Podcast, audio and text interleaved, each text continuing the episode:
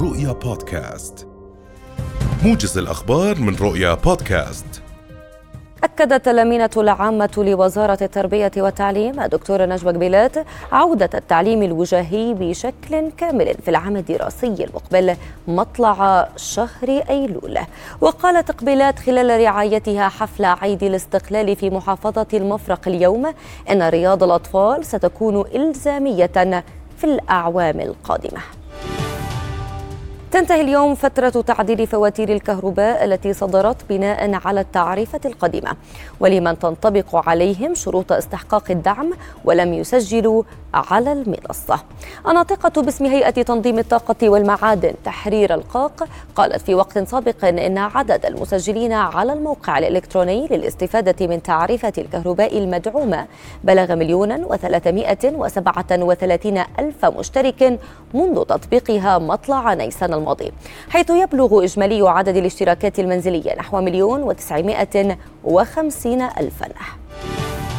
تعقد لجنة الطاقة النيابية اليوم اجتماعا لمناقشة قرار الحكومة بشأن رفع أسعار المحروقات في المملكة مطلع الشهر الحالي. ويأتي هذا الاجتماع بعد أن قررت لجنة تسعير المشتقات النفطية في وزارة الطاقة والثروة المعدنية رفع سعر لتر البنزين أوكتان 90 والديزل والكاز بمقدار ثلاثة قروش ونصف وصولا إلى تطبيق آلية التسعير المعتمدة مع نهاية العام الحالي.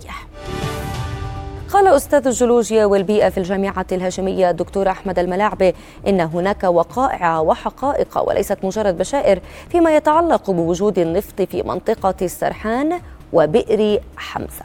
وأضاف الملاعب لأخبار السابعة أن الدراسات تشير إلى أن منطقة سرحان هي الأكثر وفرة بمادة النفط. مبينا أن العديد من الشركات عملت في تلك المنطقة وبكميات جيدة جدا ليس فقط لغاية الاستخدام بل للاستخدام التجاري.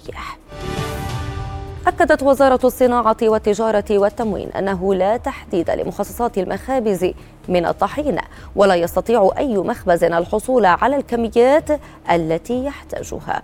وأيضا قال الناطق باسم الوزارة ينال البرماوي إن الوزارة تعمل على متابعة المطاحن العاملة في المملكة في ضوء ورود العديد من الملاحظات حول قيام بعضها بالمتاجرة بمادتي الأعلاف والطحين وبيعه كمادة علفية بعد الارتفاع الذي طرأ على أسعار الأعلاف.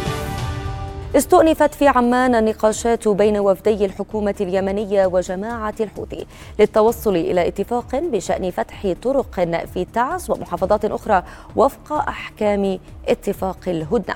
ووفق بيان صحفي فإنه في ضوء النقاشات التي أجريت مع الطرفين قدم المبعوث الخاص للأمين العام للأمم المتحدة في اليمن للحكومة اليمنية وجماعة أنصار الله الحوثية مقترحا لإعادة فتح الطرق تدريجيا بما في ذلك آلية للتنفيذ وضمانات لسلامة المسافرين المدنيين.